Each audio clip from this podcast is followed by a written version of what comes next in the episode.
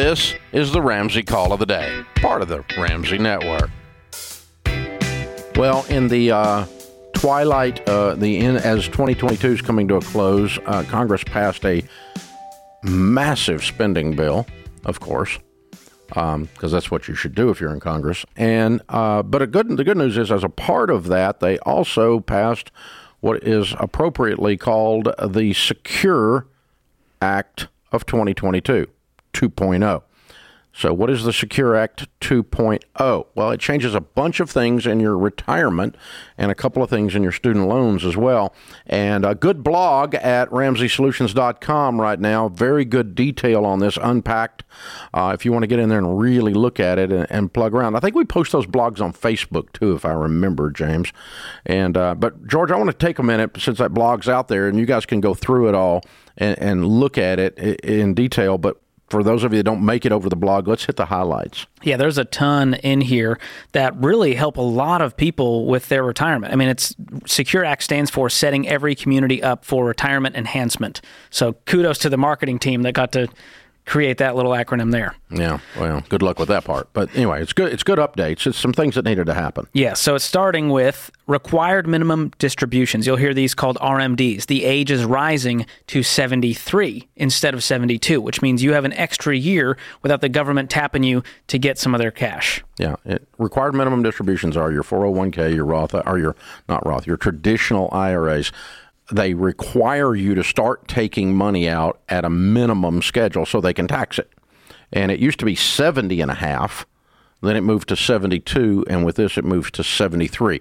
So you can leave your money alone and not touch it till 73 now. That's good. Next one no more required minimum distributions from Roth 401ks and Roth 403bs. So this one's interesting because you've already paid the taxes on it. So they're saying you've already paid the taxes, you can just have it. It doesn't do anything to force you to tar- start taking it out on RMDs. So we're going to let you just let it sit there and grow tax free. You don't we ever have that. to take it. Another reason to love a Roth. That's great. Next up, smaller penalties for missed required minimum distributions. It was 50%. It's coming down to 25%. Yeah, if you miss your RMDs. Yeah, That's good. Uh, next, higher catch up contributions on the way. So if you're 50 years or older, there's a lot of great uh, ways you can step up your retirement. You know, put an extra thousand in your IRA, for example, an extra 5000 extra 7500 in your 401ks, and they're increasing that. Yeah, uh, 60 to 63 beginning in 25, not in, in 2025, January 1. If you're age 6 to 6, 60 to 63, you'll be able to put $10,000 annually into a workplace retirement plan, an additional $10,000. And so it allows you, if you're, quote, running behind, is it too late for me? This is for you, right? Love it. All right, next up on the good news front, easier access to retirement funds for emergencies, Not or is news. it? Not good news. That's one of the downers of this plan here. We were doing so great, Dave. We, yeah. we were on a great we roll. a thousand until we got to stupid land here. And so here's what this means: uh, starting in 2024, you can withdraw up to thousand dollars from your retirement account for personal or family emergencies. If you've been listening to the show for more than uh, 10 seconds, you'll know that you should never tap your retirement accounts for emergencies. Yeah, you should have an emergency fund and leave your retirement account alone and let it grow and make you rich. Absolutely. All right. Dum, dum, dum, dum, dum, dum, dum. Here's an interesting one. Curious to get your take on this, Dave. Employers must automatically enroll you into a workplace retirement plan. This is nanny state stuff. Holding is, your uh, hand. This is, uh, we're going to take care of you because you're too stupid to take care of yourself idea. And so now when you join a company that has a 401k, the company is required to sign you up for the 401k automatically. At an automatic minimum contribution rate of 3%. And if you don't want that to happen, you have to opt out. Manually go in and opt out. You have to stop it from occurring. Uh, see, that's too much control. It's got a good intent. Want everybody to have a retirement account. That's a good thing. Yes, you need to be in your 401k, but let's say you're working the baby steps, you would need to opt out because Pause. you're not doing 401k because you're on baby step two. Well, and the other problem is if you are in a place to invest, you've got 3%, you don't realize it. You need to up that to 15% if you're out of debt with a fully funded emergency fund. Yeah. So be sure you pay attention to that yeah, stuff. Don't, don't, you know, we're from the government and we're here to help. These are scary words, okay? A 3% rate is not going to get you very far in retirement. So we've got to do better for sure. Uh, next, this has been one of uh, some hot debate. Employers can match your student loan payments with retirement contributions. It's so, confusing. Yes. because it sounds like they're paying your student loans. Now, some employers are now offering a benefit that has nothing to do with this, just where they will help you pay your student loans off one way or another, whatever it is. They'll give you, they'll match you, they'll do whatever. It has nothing to do with anything uh, as far as this stuff goes. This is not that.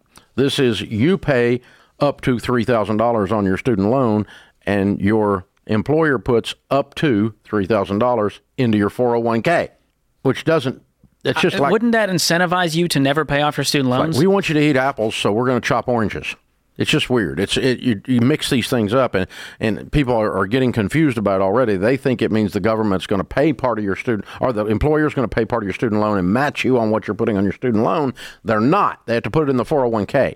So it's weird. Well, it's because student anything that gets more money uh, against your student loan or causes you to do that, anything that gets more money into your retirement, I'm for all of that. But this is just convoluted and weird. well, wouldn't you be pissed if you already paid off your student loans or didn't have any, and Joe Schmo's next to you is getting an extra three grand in his 401k? That's a benefit, though. That's your employer offering a benefit. The employer's not required to offer this benefit. I'm curious to see how many employers do this. Yeah, I, I don't think they'll. Well, you never know. You never know out there. All right.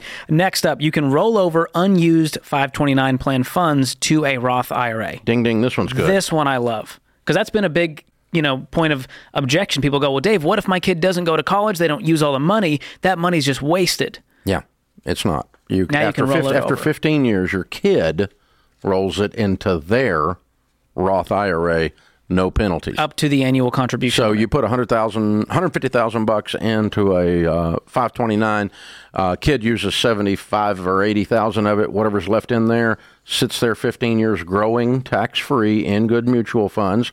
And then they roll it into a Roth IRA into good mutual funds and it continues to grow tax free. No penalties. that one I'm a huge fan of. I love this one. This is a fun one too. Roth options are now available for simple IRAs and SEP IRAs. So folks that are self-employed business owners, this is cool. I'm confused. I thought that was already there. I'm not sure they. The Roth I'm not SEP sure they Roth didn't. Simple. yeah, I'm not sure they didn't already have that, but I could be wrong. So it's good though. Yeah, the simple IRA is simply a 401k for small business, uh, and the SEP IRA is a uh, simple incentive match plan for it's it's best used by a uh, a solopreneur because if you have employees, you have to put the same amount in You that match put in it. for yourself. So we seldom use SEP IRAs much, but simple IRAs are great for small businesses to open up, and now they can do a Roth. That's good news. And lastly, new emergency savings account option alongside retirement accounts. So this one's a little different than the previous one, um, but it's saying that the employer can set aside up to 2500 annually for non-highly compensated employees in a separate emergency savings alongside their retirement account. Yeah. So it's a little sidecar here. Yeah, But is it invested? The problem is, is twenty five hundred is not enough for an emergency fund, and so then you've got the thousand you can take out of your four hundred one k for your emergency, and you've got it all over at the employer, and so people get the idea, oh, my emergency fund's taken care of. It's not. It's not enough money. There's very few of you that three to six months of expenses represents twenty five hundred bucks. Mm. So this is a this is one of those head fakes that the government's saying, "Hey, look, we did something," and they didn't want to do anything because it's not it's not sufficient to cover it. Now, if they could do up to ten thousand dollars in there or something, that might cover some people's, you know, re- the emergency. Not fund. enough to, to do any damage I, here. I so- wouldn't use this instead of your emergency fund, and I wouldn't use the option to cash money out of your 401k for emergencies either as your emergency fund. I wouldn't do either one. I'd leave all of that alone. Well, credit where credit's due. There's a lot of wins in here, and you guys can check out the entire article. We've got it linked in the show notes wherever you're listening, of course, at RamseySolutions.com. But I needed a win today. I'm going to call this a win. I'm gonna call it a win. We pick on, and we we can even allow uh, President Joe Biden to call a win. He signed it. I'm sure he's already tweeted it. He signed it, and so he gets a win on that. Way to go, President Biden. You don't hear that often from Dave. Not not at all fun at all. Can't shoot down a balloon, but you can sign this. Thanks for tuning in to the Ramsey Call of the Day. To check out all of our podcasts, just search Ramsey Network on Apple Podcasts, Spotify, or wherever you listen.